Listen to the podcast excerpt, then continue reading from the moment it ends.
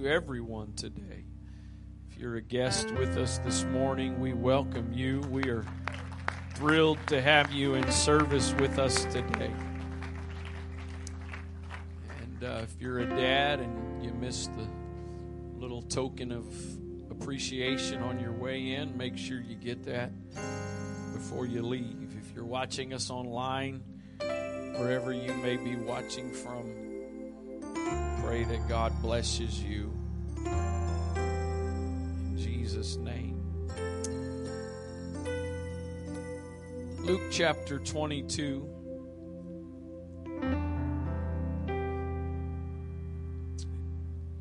Beginning with verse number 55. Luke 22. Beginning with verse 55. This the context of this chapter is Jesus has been taken away. It's in the process that's going to lead up to his crucifixion.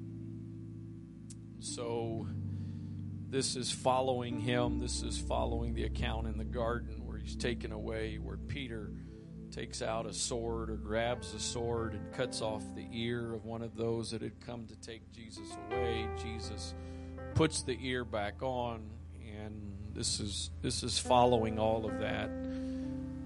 Verse number 55 it says when they had kindled a fire in the midst of the hall and were set down together Peter sat down among them. But a certain maid beheld him as he sat by the fire and earnestly looked upon him and said, This man was also with him. And he denied him, saying, Woman, I know him not. And for a little while another saw, and after a little while another saw him and said, Thou art also of them. And Peter said, Man, I am not. And about the space of one hour after another, at about the space of one hour after, another confidently affirmed, saying, Of a truth, this fellow also was with him, for he is a Galilean. There's another, I think it's in the book of John, where it says, Your speech gives you away. And Peter said, Man, I know not what thou sayest. And immediately in, in the other passage, it says he swore, he cursed that he didn't know him. And immediately while he yet spake, the cock crew. And again, for those of you that may not be familiar with this passage, Jesus had told Peter that he would deny him. In fact, he said, Before the cock crows three times in the morning, you will deny him. And so, immediately after that third time, the cock crew. And the Lord turned and looked upon Peter, and Peter remembered the word of the Lord, how he said unto him, Before the cock crow, thou shalt deny me thrice. And Peter went out and wept bitterly. Brother Larry Praskas, it's great to see you. Brother Larry's been going through some serious health issues, and we're so thrilled to see him again.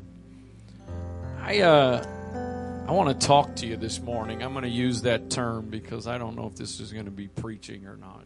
And this may be one of the oddest Father's Day messages, titles that I've ever used. I want to talk to you for a little bit this morning about the blessing of regret. The blessing of regret.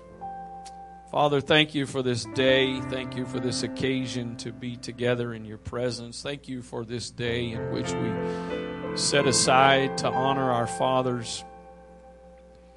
Thank you for your blessings, your grace, and mercy in our lives.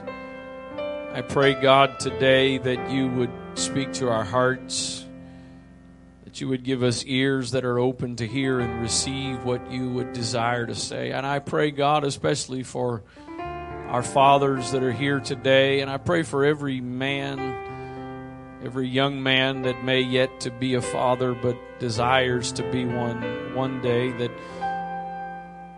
this word would find good ground in every heart. Profit us in the name of Jesus. I trust you today. I depend on you, Lord. In Jesus' name, amen. God bless you. You may be seated. I want to read one other passage to you. It comes from the Old Testament, and it's 1 Samuel chapter 24. And again, to give you a little bit of a context here, David has already been anointed to be the next king of Israel. And Saul is now very jealous of David. He now sees David as his enemy. He has he has his army out searching to find David. Um, and I suppose, in essence, to find David and just to kill him, to get rid of him, so that the threat would not be there anymore. And so, David, in the process of running for his life, is he's hiding out in a cave. And it just so happens, you got to question Saul's army on this one. But it just so happens that Saul chooses to spend the night in the same cave where David and his men are hiding out, and they are completely unaware of it. In fact, they're so unaware of it that what David does, they, they don't even know it. I, I, somebody was not on duty watching out.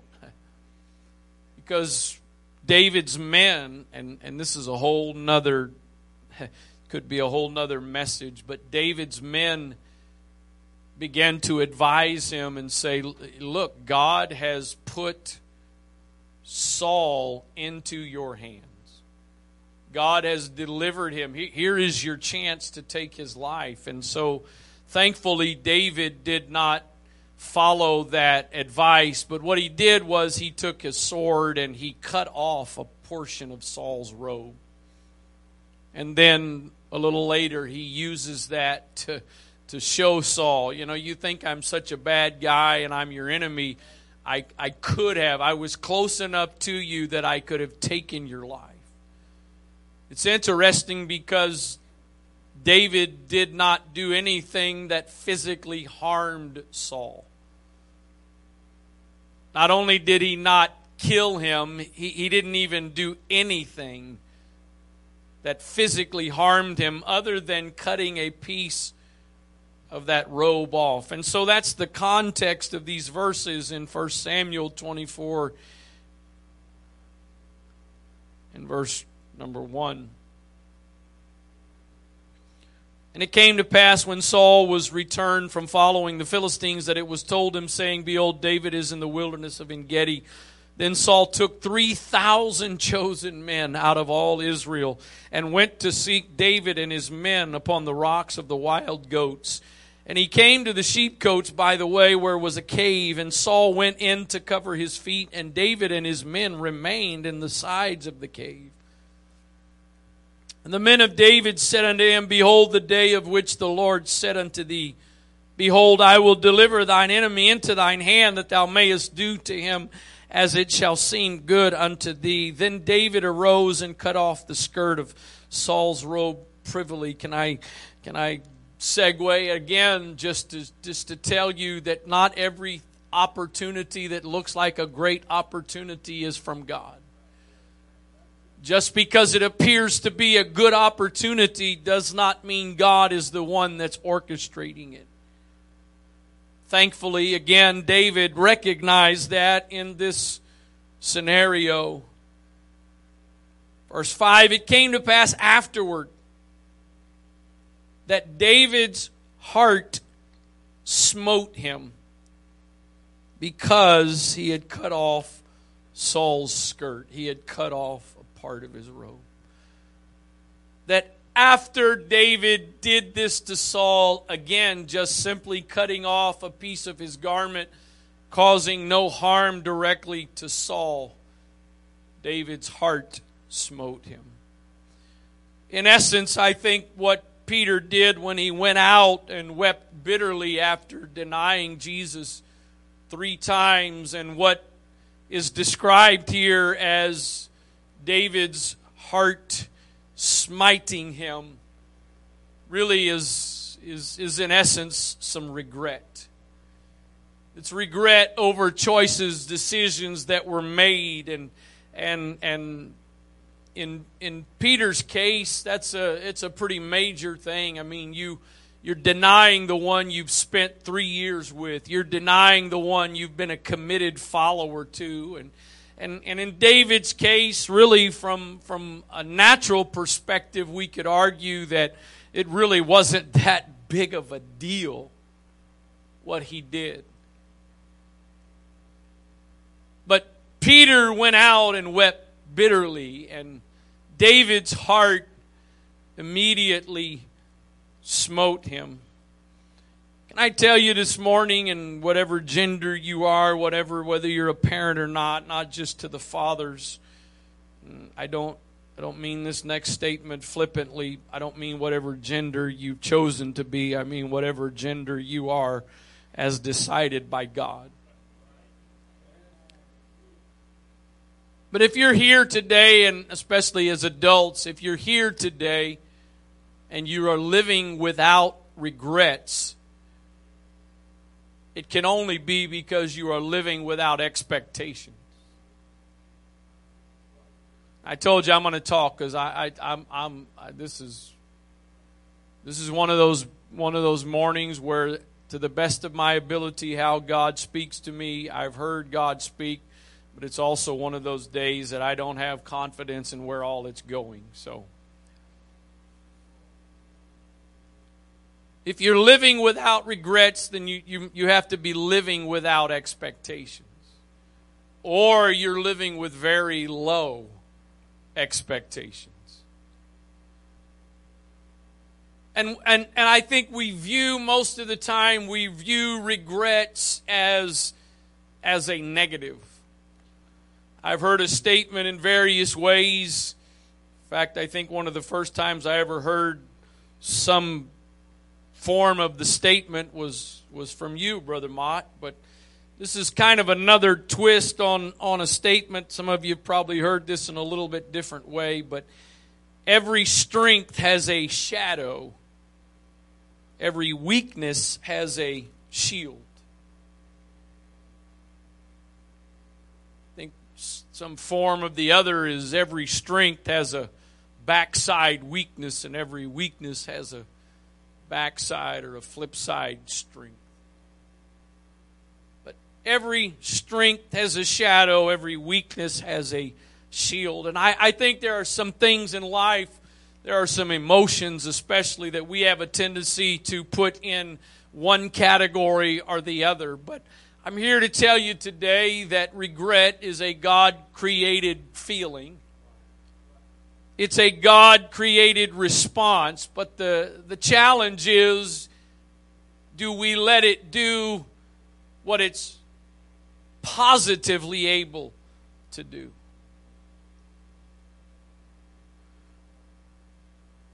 I know everybody here has a basic idea of what regret is, but Amy Summerville is a professor in social psychology at Miami University in Ohio, where she studies regret. In simple terms, she says regret is feeling bad because things could have been better if we had done something differently in the past. It's a central part of decision making and how we feel about the choices we make and Amy says, by some estimates, it's the most common negative emotion that people feel in their daily lives.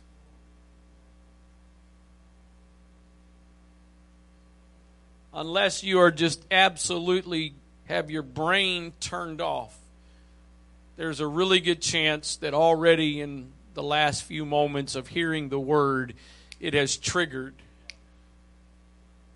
some thoughts that are your regrets. She goes on to say whether it's triggered by an experimental haircut,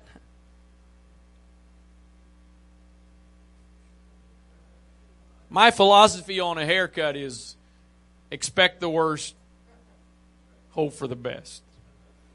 And the good thing is, give it a couple days, and it'll grow back out. An experimental haircut, being unfaithful, and needless to say, I'm reading from a non Christian uh, statement here, or drinking too much the night before. The only regret Christians should have about drinking too much the night before is how many times they have to get up to go to the bathroom. Just saying. Regret involves what Amy calls counterfactual thoughts. You're having to construct how the world might be different under some other set of circumstances.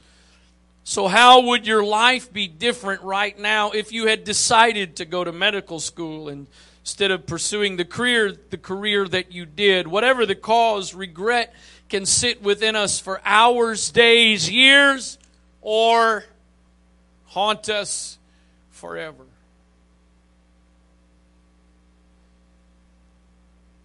Most of the time, the things I teach, preach, are birthed out of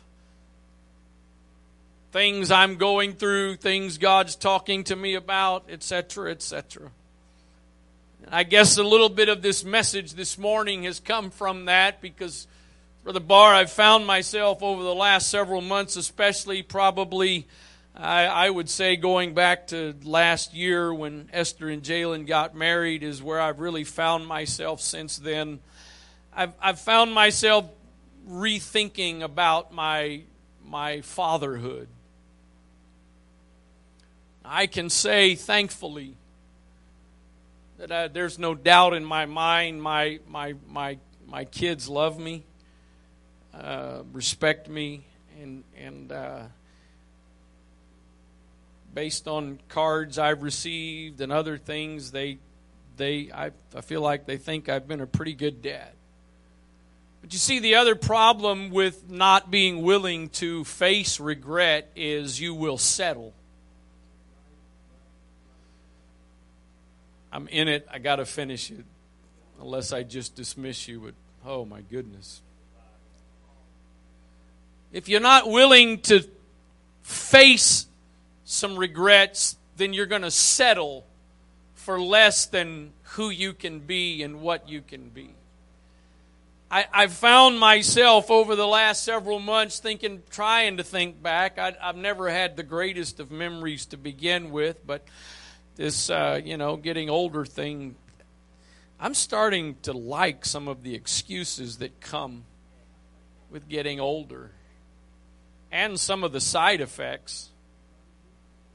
There was something apparently that was making a noise in our house over the last several 48 hours that was driving my wife crazy. I never, never heard it.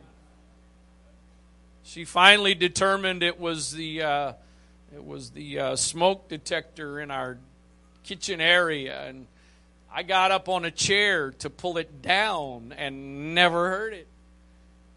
She's like, "You need to go to the doctor and get some help." Why? You've been miserable the last 24, 48 hours from this noise. I am clueless of it.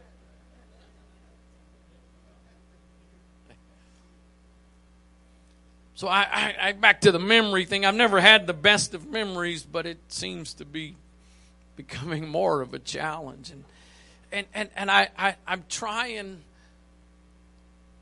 to think back. Did I was I as present of a father as I could have been, as I should have been? What, was I as engaged and interactive? And, and I feel like where my kids are and the lives they're living is, is it gives me consolation that I, I did something right. But I can tell you, Brother Isaac, I've been thinking back through some things and realizing I probably could have done even better. But I can't go back and redo. But I think here's one of the bottom line blessings of regret, if you will allow it to become that, is while I can't go back and undo, I can be challenged and motivated to be and to become. So if I didn't get it all right when they were three and four and eight and nine, rather than just living under the regret of what could have been better, what I could have done better, I can allow that to become a motivation to be the best I can be now.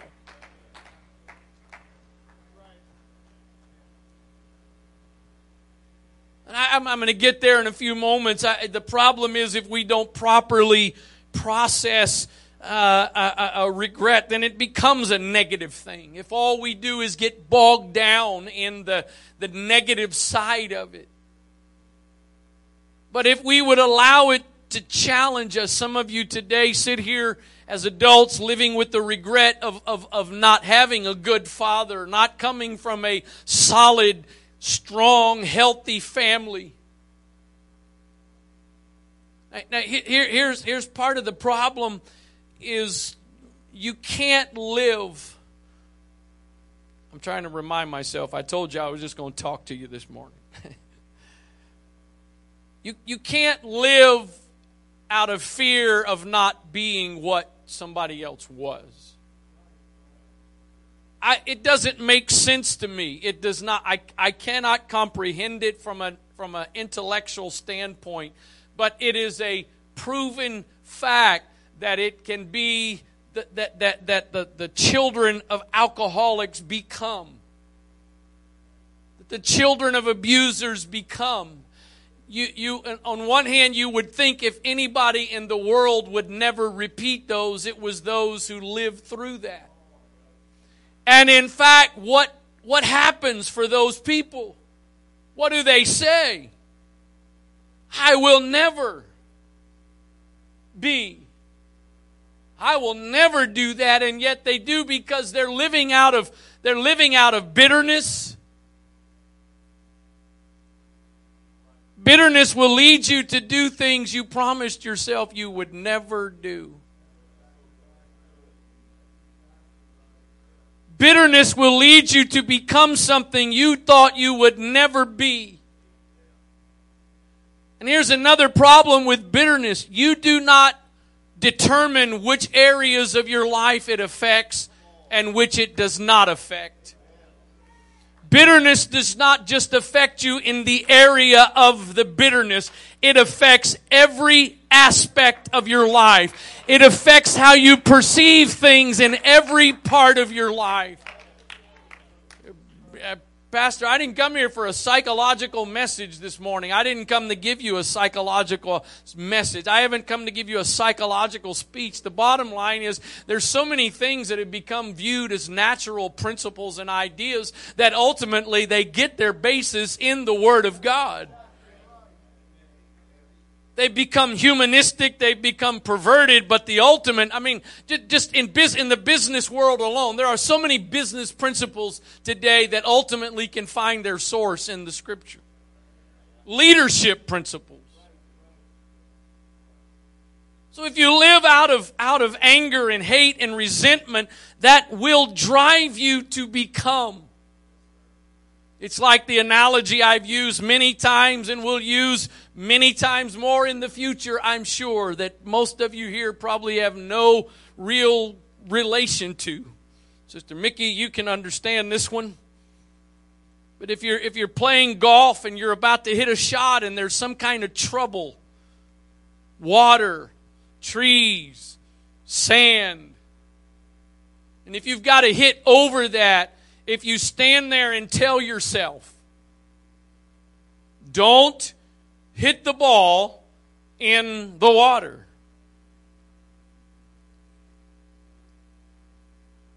Especially as an amateur, nine times out of ten, you're going to hit the ball in the water. You say that doesn't make sense. But they say that the way your brain processes it, your brain does not hear the don't. Oh, hallelujah. The brain does not process the don't, it processes the do. So instead of your brain hearing don't hit the ball in the water, your brain hears hit the ball in the water. And so then what happens is your body tenses up and rather than swinging with a confident swing because you know I don't I can hit this ball and it not go in the water, your body responds out of fear and you hit the ball in the water. So it is with life. If I'm living based on the fear of not becoming what I don't want to become, my mind is saying become. So the goal is not to live motivated by what you don't want to be, but the goal is to live motivated by the mark. Paul said it this way, forgetting those things which are behind, and I'm, I'm kind of on the fence in the context of this message that I don't think we should necessarily forget everything because it's in remembering things and letting them impact us the right way that they can motivate us for the future. And Paul said, forgetting what's behind, I press towards the mark. Paul didn't say, based on what is behind me, I'm trying to get away from my past. He says, I'm forgetting that and I'm focusing on.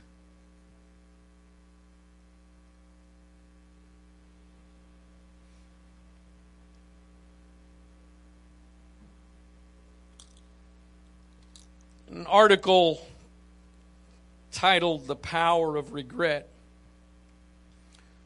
Dan Pink claims regret is not dangerous or abnormal, a deviation from the steady path to happiness. It is not a deviation.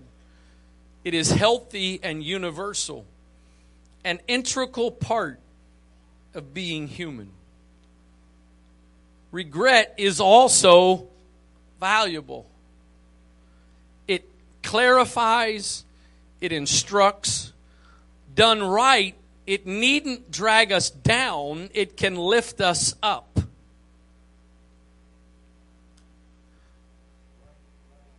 Rather than it dragging us down and discouraging and depressing us, our regrets can actually lift us up. Motivate us that I don't have to continue being that, or I don't have to mis- make that mistake again, or the, the fact that I came from some kind of negative circumstances doesn't mean I've got to cause my kids to live in the same kind of world. Anyone who says they have no regrets is in denial.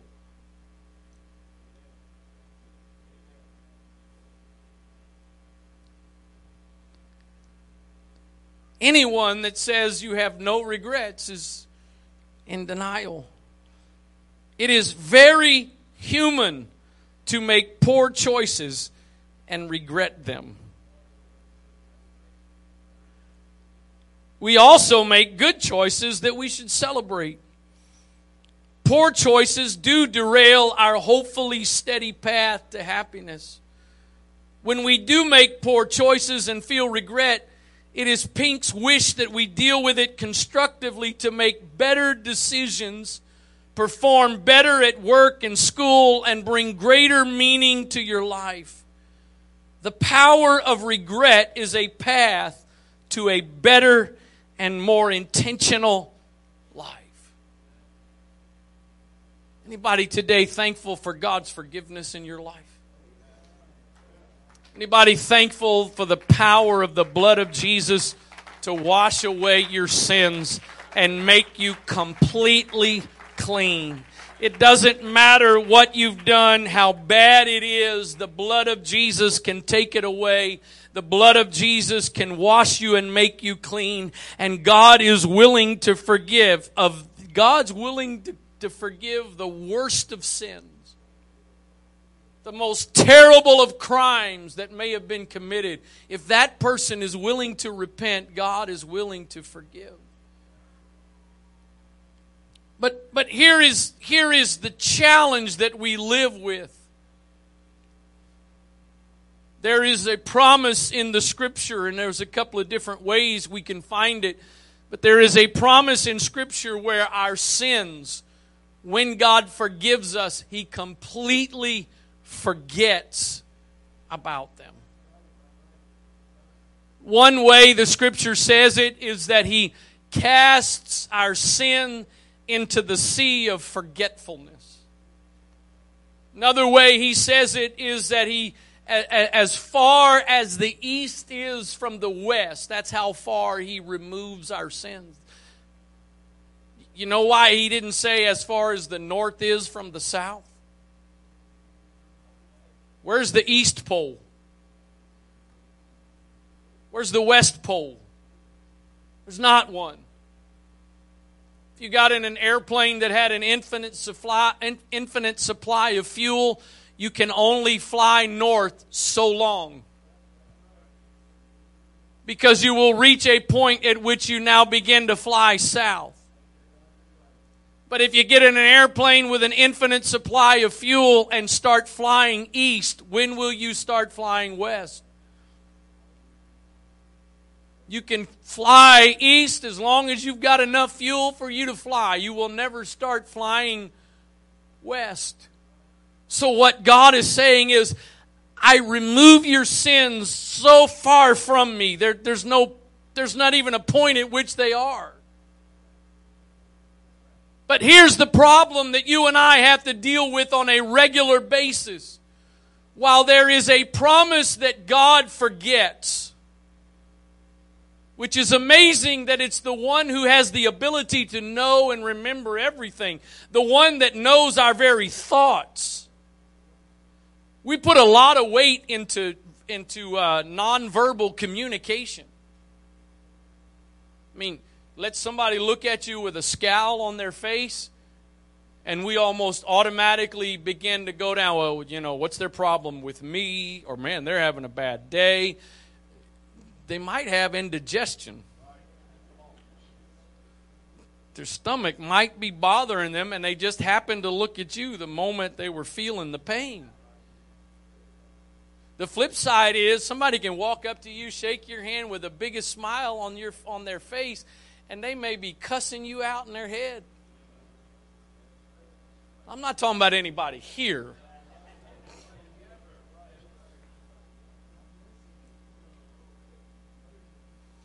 Back to that, I'm talking, so I'm just going to keep talking. Back to that bitterness thing.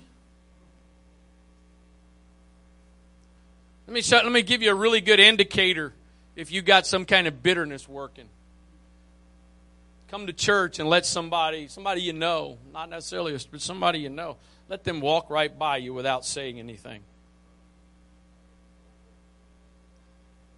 And immediately, if you got bitterness, I knew. See, I knew they had a problem with me. I knew they were. I knew there was something going on. Yeah, I, I they don't want. I, I mean, we discount the, the fact that the Bible says, He that hath friends must first show him self friendly. Of course, it's always everybody's responsibility to let me know we're good. But the flip side is when, when, when you're free from any of that, let somebody walk right by and you, all you, well, I guess they're busy. They must have something. They must.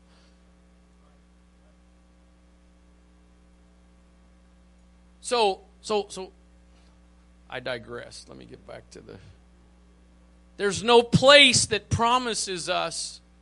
Number one, I don't know of anything in Scripture that promises us that the devil forgets when God forgives. In fact, I think there's evidence to demonstrate otherwise. because how many of you today have had the enemy, you things you know you've repented of, but you've had the enemy bring them back to your mind, especially at just the moment when you were trying to focus the most. And you know, I mean, those of you that have ever preached, it's often those times where he just happens to show up and say, What do you think you're doing here? Don't you remember? And then the other one that there is no mention will forget when you repent is the person you look at in the mirror. Which is part of the reason why we often struggle with feeling like and believing God has truly forgiven us because we still remember and the devil seems to remember. And because we remember, we repent over and over and over. I've heard, I heard my dad use this and you have too. Decades ago, and I've used it many times. But it's it's basically like this: if you commit a sin and you go to God and you genuinely repent, He forgives you, and and you feel better in that moment. But you go away, and it starts to bother you some more, and you're starting to feel a little bit of condemnation and guilt, and the enemy is trying to to, to bother you with that, and so you you feel like, man, I, I guess I need to repent again. So this time you go back to God and you say, God, I, I just want you to know I'm sorry for what I did, such and God said, What are you talking about? Well, you know, God, the other day when I, you know, I smacked that person when I was mad and I shouldn't have. God said, I, I don't know what you're talking about. Because unless, oh man, I should know by now what I think is the where I'm going or whatever is never the The only reason you need to worry, man, I don't know why I'm on this bitterness thing. The only reason you need to worry about God not forgiving you of what you've done is if you are holding something against someone else. Because according to the principles, the way I understand it in Scripture, the one thing that will cause God to take back forgiveness of what He's already forgiven you for is when you are choosing to not forgive someone else. So the fact that you may be going back again feeling like you need to repent again might also be another evidence that maybe I've got some bitterness and unforgiveness because I feel like my sins have not been forgiven. Well, maybe they are now not forgiven because you are not forgiving others. So there is this balance we have to learn to live with the blessing of the fact that when I repent, God forgets. But I also still have to live with the fact that I don't forget. That's, to me, the, the, the, the spiritual purpose of scars. Is there any adult in this room right now that doesn't have some kind of scar on one of your hands? Every one of us, at least.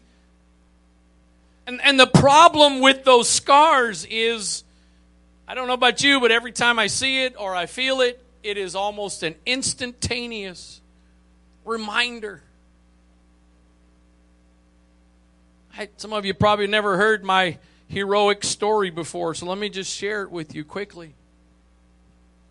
I'm sitting on the couch drinking a cup of coffee. This was in the probably 93, 94, somewhere in there. And I thought, I wonder how many fingers I can fit in the handle of the coffee cup. I mean,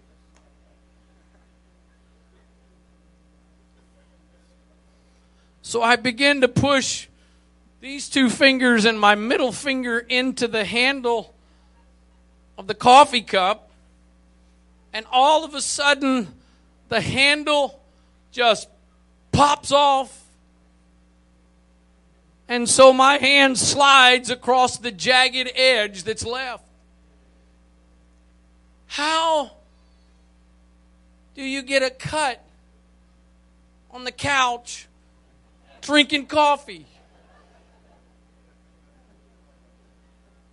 We were living in Harwood at that point in time, and so we, that was back in the day before you didn't have all these nighttime pediatrics and all that stuff. It was the ER or nothing else. And so we, we stopped at the fire department in Edgewater. And from the time we left the house in Harwood to Edgewater, I'm trying to think about what kind of story. I mean, I'll repent when I get done. What kind of story am I going to can I tell these firefighters to sound better than the fact how'd you what'd you do? I was sitting on the couch drinking my coffee. It's it's right there.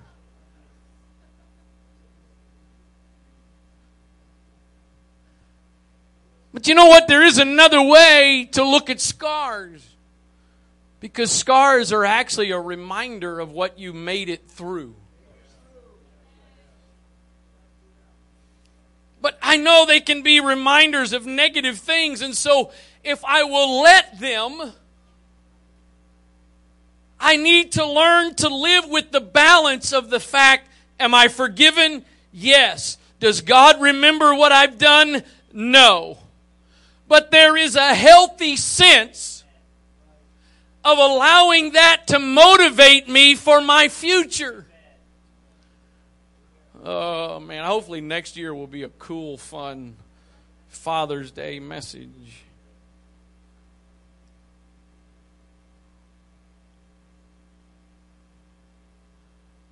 Hindsight creates regret or what is termed counterfactual thinking. If only I. Finding what you can be thankful for in the situation could have turned out, if the situation could have turned out worse than it did, gratitude can lead to the thought, at least at least don't alter your behavior or boost our performance in the future, but they do help us reassess the present. I, I, think, and I've said this several times in the last several months. I've actually really been saying it a good bit going back to 2020. As bad as things may be, as difficult as things may be collectively or individually in my life, I can find things to be thankful for. I can easily find others who have it worse than I do. But the problem is, if we're not careful, we can get into an at least mentality, and so then it doesn't motivate us to change. I mean, no matter how you mess up, if you at the end of the day you can lay down and say, "Well, at least I didn't kill anybody today." I mean, I guess that can soothe your conscience. But consoling yourself with the fact that you didn't kill anybody, you just cuss somebody out is really not going to help you. There is value to letting in the proper way the mistakes and the failures of the past adjust my present and my future. I, I don't want to, I, I, I, beg of you, it, this is, it's always been the case. I find it seemingly more and more ways the older I get that I, I don't want to just take all my stuff and make it your stuff, but we all go through some. There are some things we most of us go through that are somewhat similar. And, and, and I think it's easy. I'm finding it's really tempting. At, at the point I am at now in life, age wise, it's it could be very tempting just to think, you know what, I'm just going to put it on cruise. I am what I am. The bottom line is, as I've been somewhat teaching on Thursday nights the last several weeks, there's always room to grow and improve. And I believe by the grace of God, it's never too late. There may be a few situations where it essentially is, but most of the time, it's really not too late. We just don't want to go through the effort. We don't we just don't want to face the challenges of having to work on and work through. So we can just settle into a survival mode. I read on. Regret, again, and I believe this is actually a book. I've never read it. I'm just reading this article. The power of regret. Regret can deepen meaning. Sometimes asking ourselves, what if, can lead us to a greater appreciation of what we did or didn't do. Conducting a midlife review focused on regrets can prompt us to revise our life goals and aim to live fresh. You know that that firstborn club is a tough club to be in. Oh, there are no firstborn. I thought I'd get a couple of amens. Nobody else firstborn's here today.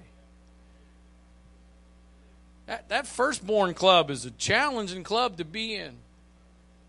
I know the middle child one is not the easiest. And that other one, don't even talk to me about that.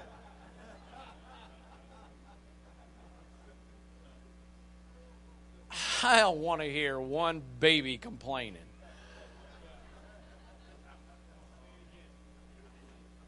I realize that's not a fair statement, but I mean, the man, the firstborns, you're you are the experiment.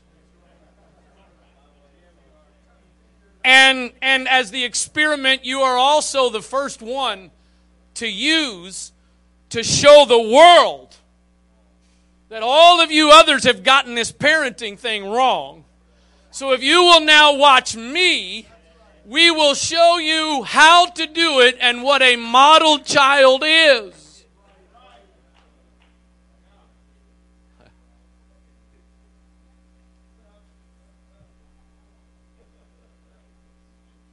And then the next one comes along, and you're like, man, I, I don't know, but we're not giving up hope that you're still going to be the model. So we're going to still keep you under wraps while we kind of I'm not talking about personal experiences. I'm talking hypothetically. I mean, the other thing is, uh, it is it's amazing. Anybody, I, I know when I man Elizabeth, she would drop her pacifier, and man, we we needed Clorox and bleach and. Oh my God, we got to clean that thing. Probably was still mm, sort of like that with Esther. By the time Timothy came along, that thing fell on the ground, had dirt on it, picked it up, spit it out, popped it in his mouth. Elizabeth went to bed every night in very wonderful pajamas, very, you know, Nathaniel's like, dude, you got a onesie on, man. You got some clothes. Put him in the bed.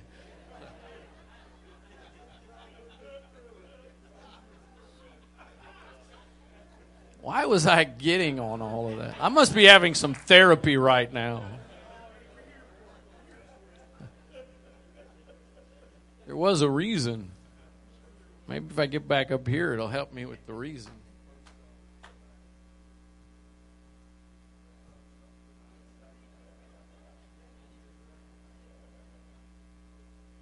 I have no idea. I mean, I guess I could just keep venting for a few moments. Maybe that'll remind me.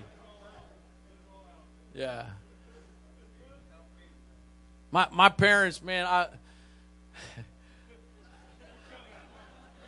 I was trying. We had, I, I wanted Nikes.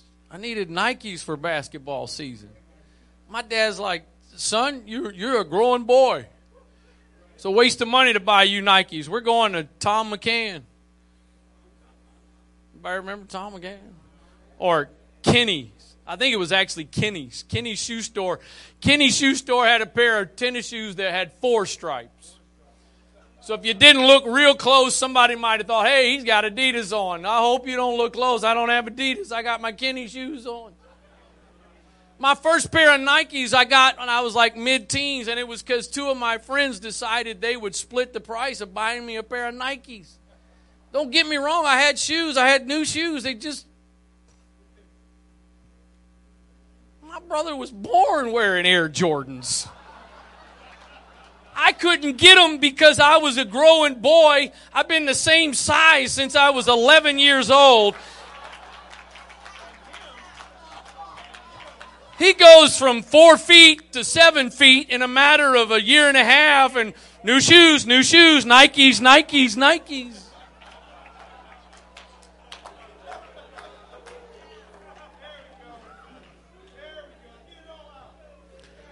Hence the reason why when our kids come along, I ain't buying you no, nope.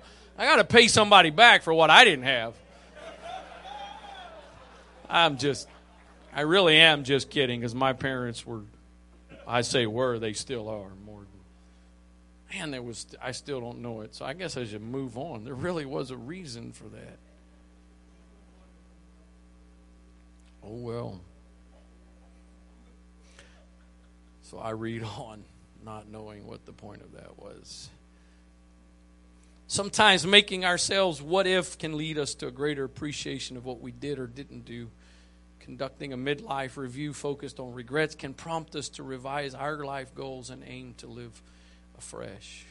But as Pink observed, and if the media team will get ready here in just a moment, but as Pink observes, we often don't handle our regrets properly. The feelings surrounding regret can be handled in three ways ignore them, overindulge them, or think about them. It has to do with our philosophy on what feelings are for. If we think feelings should just be ignored and dismissed, we just delay facing the emotions we have locked up inside. I think one of the biggest tragedies is when male or female, young or old, I'm not going to cry, I'm not going to get emotional. Because if that's the way you're, if that's what you're doing, then you are turning off something that God created. Because emotions were created by God. Now, nobody wants you crying 24 hours a day, seven days a week. I'll just tell you that right now. But this idea of suppressing, it's. I had someone ask me just a couple of, within the last week or two. They said every time I go to pray, all I can do is cry. Is that all right? Is that normal? Like, yeah. I mean, there's a variety, to me, there's a variety of reasons why that could be what's going on, but, but that is a God created thing. And to all the men in the room that have bought into the lie that men, real men, don't cry, I would actually tell you today that real men are willing to express emotions don't get me. I, I know men that man they they they can they cry on a re, sincerely cry, genuinely cry on a regular basis, sort of at the drop of the hat. I, I'm not a big crier. I found myself crying more and more the last couple of years.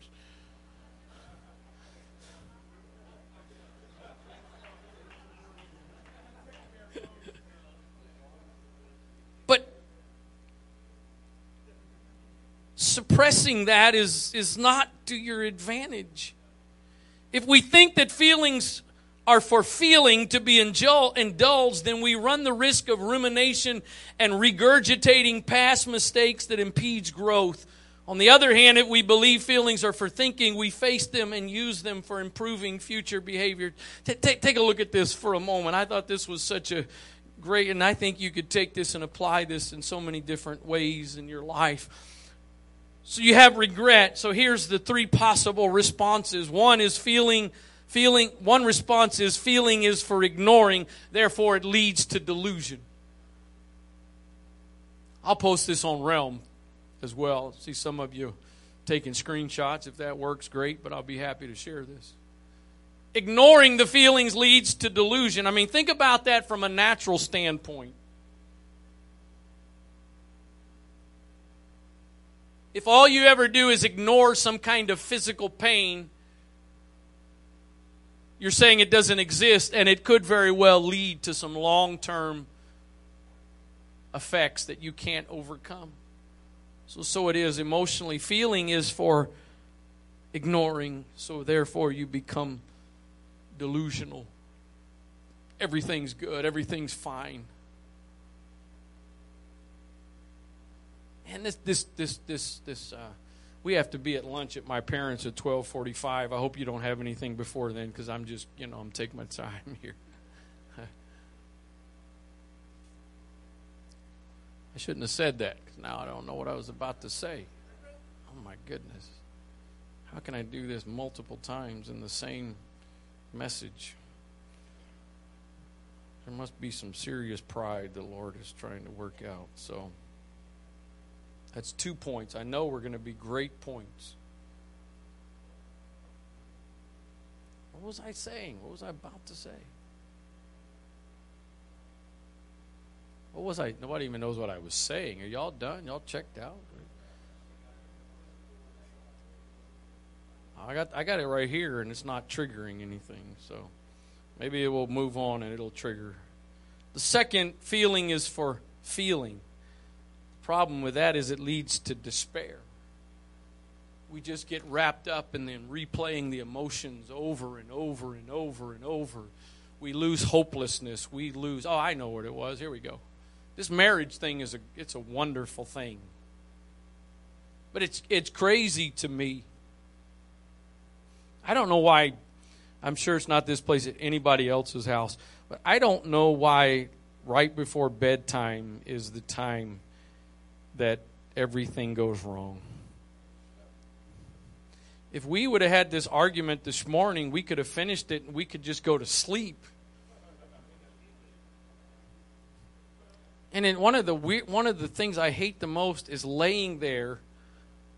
I shouldn't acknowledge that. I've never admitted this. I shouldn't admit it now. Now I've got to be held to this responsibility. Is laying there in the bed, and my wife is laying on her side of the bed, and everything's from one perspective it's normal, it's quiet, but then on the other hand, I'm like, man, I know something is not right.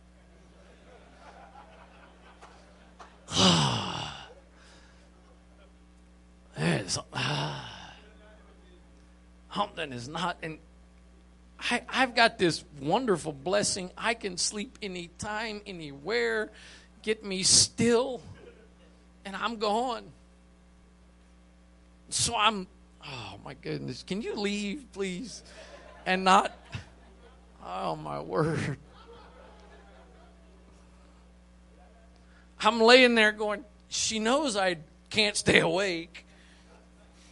So I just fall asleep. Maybe, but I know something's not right. I shouldn't be falling asleep. But I really want to go to sleep. But I'm, I'm, I'm trusting some of y'all aren't laughing at me. I'm trusting some of y'all are laughing with me.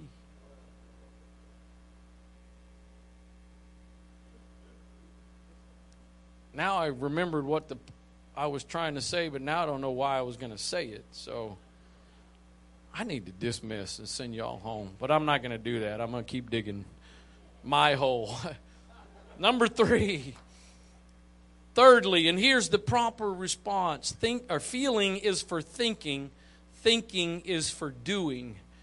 Better decisions, improved performance, deeper meaning you can allow, and, and again, I'm, I'm kind of here today first and foremost, but I, I hesitate to say this because I don't want the rest of you to tune me out. I'm here today with a challenge to our fathers that whatever season of fatherhood you're in, would you, would you not ignore and deny all the regrets? And would you let them have the proper impact on you? And whatever season you're in, work on fixing them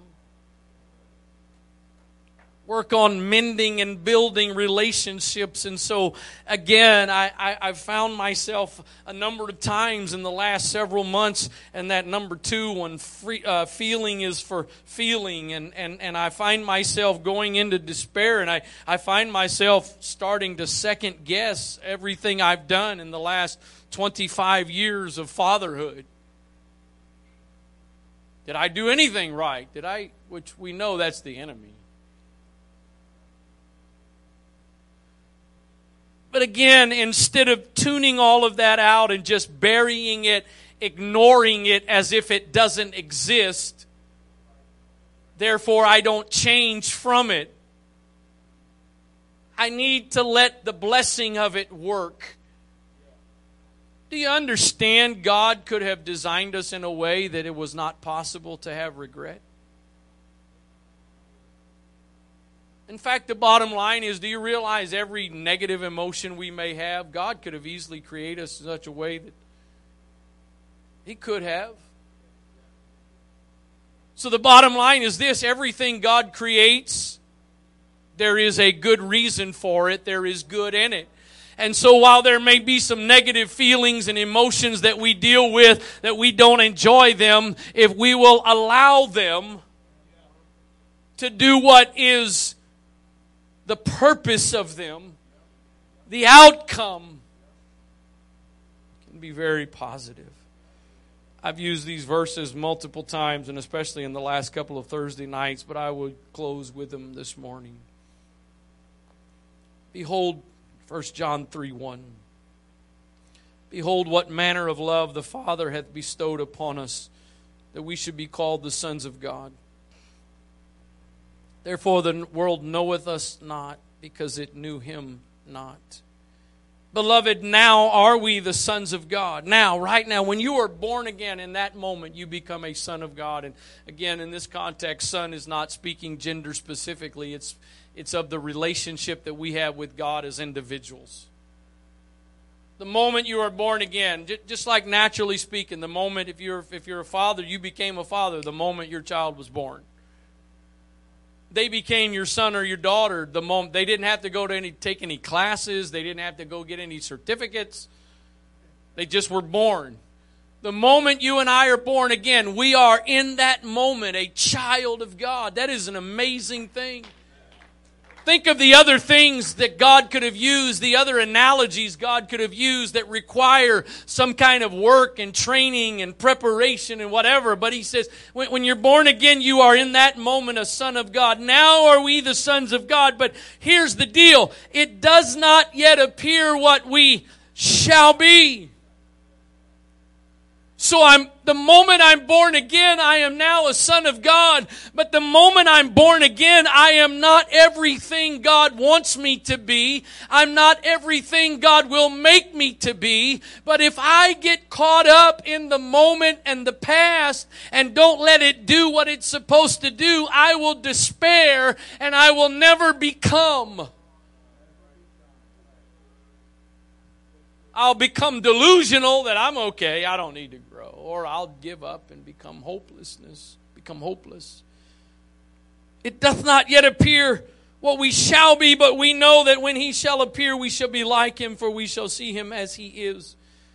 And then this, this third verse is such an encouraging verse. And every man that hath this hope in him purifieth himself, even as he is pure. I, am not, and every one of us can say this today. I am not what I'm going to. By the grace of God, I am not everything I'm going to be. And I pray that for every area of my life. And I don't, this is not about order of priority and importance. I'm just going to say several things that I definitely mean that and but but but I pray and hope I'm not everything I'm going to be as a pastor. I hope that as time goes on, I grow and develop and mature and, and become a better pastor. I, I definitely hope and pray that I'm not the husband that I'm ultimately going to be, and I pray that I'm not the father that I'm ultimately going to be. I pray that I'm not the friend that I'm ultimately going to be. I pray that I'm not the brother or sister that I'm. Old. I pray that there is growth and development that is going to continue. But again, the challenge is that space between what I'm going to be and where I am can become a source of condemnation rather than a source of hope. And then everything. So not only am I not what I want to be, I'm going to be, but here is the good news. I think every one of us here today can say, thank God I am not what I used to be.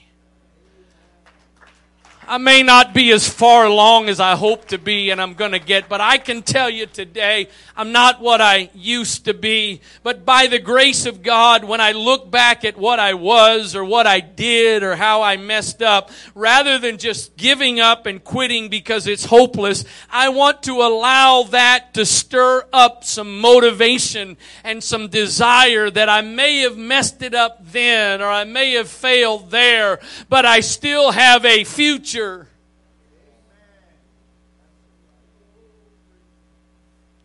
Obviously, the curse of regret is just causing you to be hopeless and despair and quit and give up. There can be a great blessing if you will allow it to work in the way God chose. The two stories that I read from you in the beginning both of those lives demonstrate that while in those moments when Peter and David made their mistakes, they didn't give in to despair and quit. Their hearts were smote. They regretted what they did, but they made adjustments for the future. One of the most memorable times of my life has been the couple of months that my wife and I spent in Africa with Brother and Sister Grossbach. And as many of you know, Brother Grossbach's a pilot, and they had a plane. It was such an awesome experience to get to fly a number of times. And uh, he he tried to get me to take off and land the plane, and no, I value my life too much and I don't trust myself.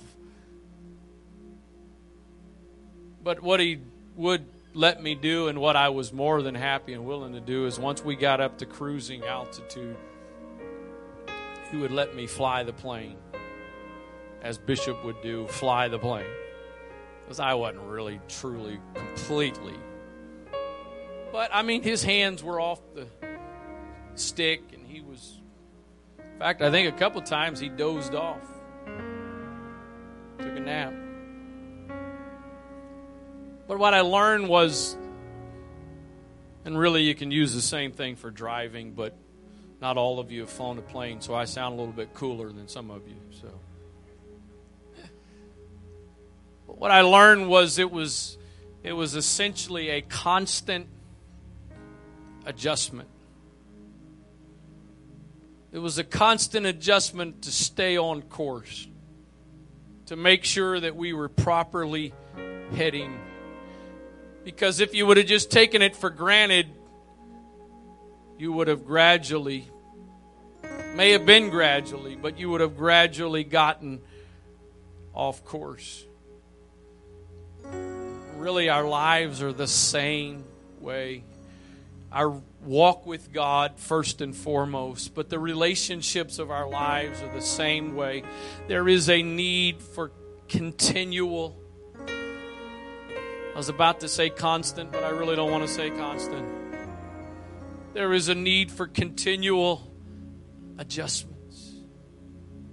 I want you to stand, and I know it's it's almost noon, and I'm supposed to let you out early because it's a holiday. I, I want to I want to give an invitation to come to this altar just for a few moments to first and foremost to the fathers that are here. That again, whatever stage, whatever season, I know many of you here, your kids are grown, they're adults, they're they're on their own now, but some of you are in that phase of just starting out. We got a couple of brand new babies, couple of with toddlers and newborns, and so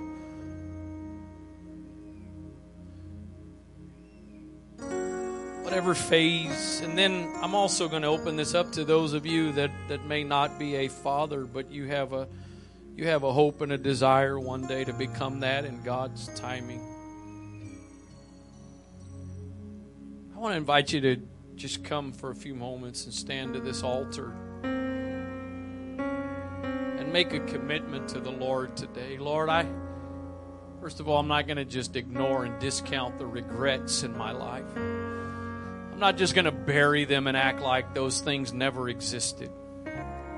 But Lord, I am committing that I'm going to I'm going to allow those things to be the motivation, the challenge. I'm going to allow those things to cause me to not be to not ever be content.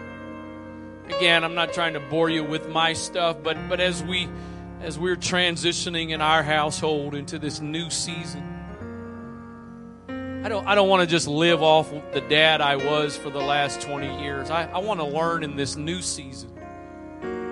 So, whatever season you're in or whatever season may be to come, Lord, help me to. I, I don't want to get. I don't want to be in denial of the feelings and be delusional that everything's okay. And, then I, I, I don't want to get so caught up in feelings for the sake of feelings that I lose hope. And, but I, I want to let them do what they're supposed to do in me. So I tell you what, let's do this. And if you guys down front are like me, you don't want to join hands with another man. So, but would you reach over and put a hand on a shoulder, make a connection with each other, and can I ask the rest of you this morning? Would you stretch your hands in the direction of these men of God? Would you pray that God would touch them today, that God would strengthen them? I, I there's a really good chance. It, I don't mean this flippantly, but it doesn't really take the gifts of the Spirit to say what I'm about to say. There's a really good chance there's some of you men standing down here that you're living under you're living under the curse of regret and you're living under the negative side of your regrets. But would you let the Lord take that today and turn it around and something the enemy has tried to use for so long against you? Would you let the Lord turn that today into a blessing? Father, I pray for your grace and strength upon every one of these men today whether they are a father or hope to be a father in the future, God, that, that we would take those things from the past, the things we've been through, and those things, some of them are the things that are the result of our decisions and choices that we made, but then there's those things that we've been through that cause regret that were the result of somebody else's decisions. It wasn't, it wasn't our actions that determined it, it was what was done, but Whatever the source of it is, God, I pray today that you would turn it around to become a blessing, not to become a source of depression and hopelessness and discouragement. But I pray that the regrets that you have allowed to come in our lives, God, that you would turn them around and use them for the good. Lord, I know the enemy is so quick to try to use regret against us. He tries to use regrets to weigh us down, to burden us, to cause condemnation and guilt. But I pray today that God, if we will, by your grace, allow it to do what it can do, it's able to help bring about a turning point, a transition in our lives. Help us today. God, I pray for every individual, not just the men here, but I pray for every person in this room today because some degree or other, Lord, this message is not just about a it's not just about fathers. It applies to all of us because every one of us today, male or female, young or old, we we've dealt and even are dealing with regrets. So I pray today, God, what the enemy may want to use for evil against us by your grace, you would turn it around and use it for our good. In the name of Jesus. Lord, I'm not everything I'm going to be. I'm hoping and trusting and praying. I'm not everything I'm going to be, but I also know I, I'm not what I was. So I want to keep becoming more and more like you. I want to keep being a reflection of you more and more in every aspect. Lord, those ways and those areas in my past where I I wasn't matching up, I, I wasn't I wasn't achieving the goal. Rather than that becoming a source of despair, that it become a source of motivation that by your grace, with your strength, with your help, my future doesn't have to just be a repeat of my past. Thanks to the power of your blood, thanks to the power of your spirit, I can have hope in my future no matter what my past has been. In the name of Jesus Christ. In Jesus' name. In Jesus' name. Praise God. Praise God. Thank you, Lord. Praise God. God bless you. To everyone, again, thank you for being here today. One more time, we and I honor all of our fathers that are here today. I remind you, we will be here this evening. For those that would like to join with us, God bless you. In Jesus' name, you're dismissed.